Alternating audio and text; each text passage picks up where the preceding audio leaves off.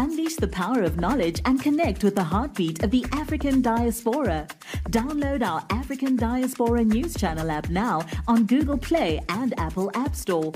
Stay informed with authentic and diverse perspectives, breaking news, and cultural insights.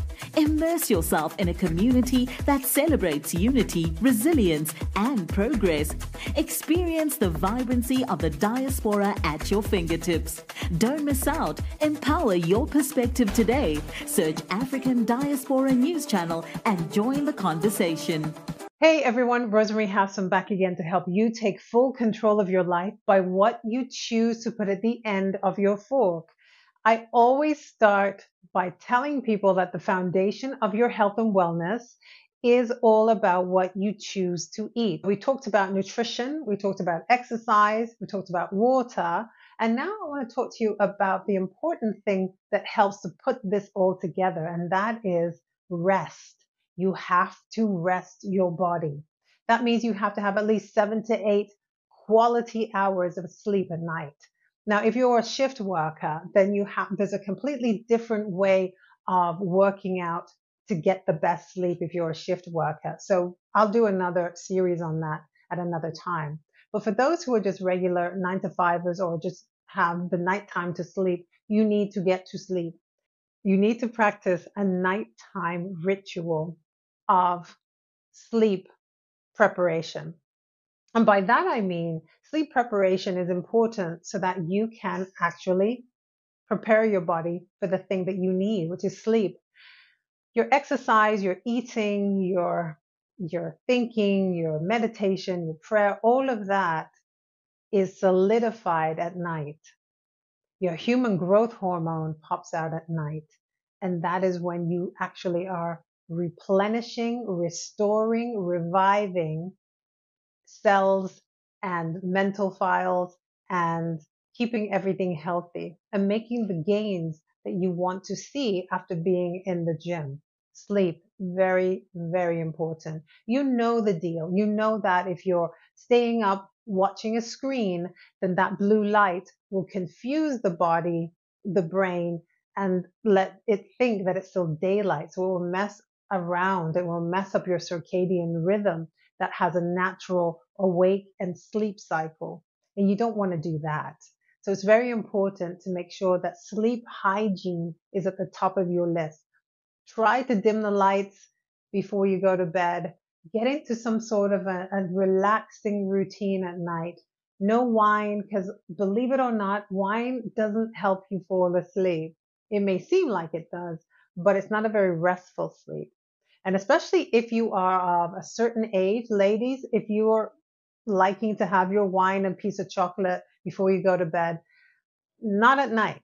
Do it at a different time of the day if that's what you want to do. But you've got to remember that certain things are stimulating to the body, like chocolate is stimulating to your body and is not going to help you sleep well. What else do you need to know about sleep? When it comes to sleep, try and keep it as dark as possible in your room. And then that way it will cut out all of the light that might be transmitted through your, even through your closed eyelids. Remember, your eyes are a part of your brain. That's the only part of your brain that is on the exterior of your body, outside of your skull or your eyeballs. And so that's the first part of the brain that senses whether or not it's daylight or nighttime. Keep your room slightly cooler than you would normally like it to be and that way your body temperature will reciprocate and keep you at a good, healthy body temperature that is conducive to good sleep. Really overheated rooms, not a good way to sleep. And I always recommend that people wear socks to bed. I know it's so un- unsexy and it's it sounds terrible, but it actually helps you with circulation and keeping your body at a good temperature that's conducive for good sleep. Try it if you don't believe me. It also helps you fall asleep a little faster too, unless you have sensory issues or that kind of thing. So sleep is one of those important factors that helps you get your, your body back, helps you get your mind back, helps you get your spirit back so that you can take full control of your life. Sleep is so important. All of the repairs that are done happen at night. So make sure you're respecting your body by allowing it to restore, rejuvenate, and revive so that you can have a new day of new cells and a new outlook and see some changes to your body that you've been doing the hard work and to your blood pressure because you do know that good sleep actually improves your blood pressure. It improves type 2 diabetes. It improves your cholesterol. And it's one of the first steps to getting into better shape by helping you lose weight, all from sleeping. So look into it. If you have any questions about sleeping and how to get better Z's, I have a whole program for it, but check out my YouTube channel, Havsome. It's H A V for Victor, S O M for Mother.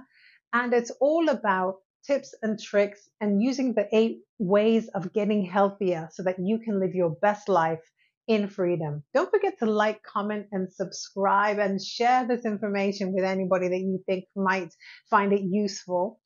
And we'll see you next time. I'm Rosemarie. Have some, have a good one. And don't forget to get your Z's. See you later.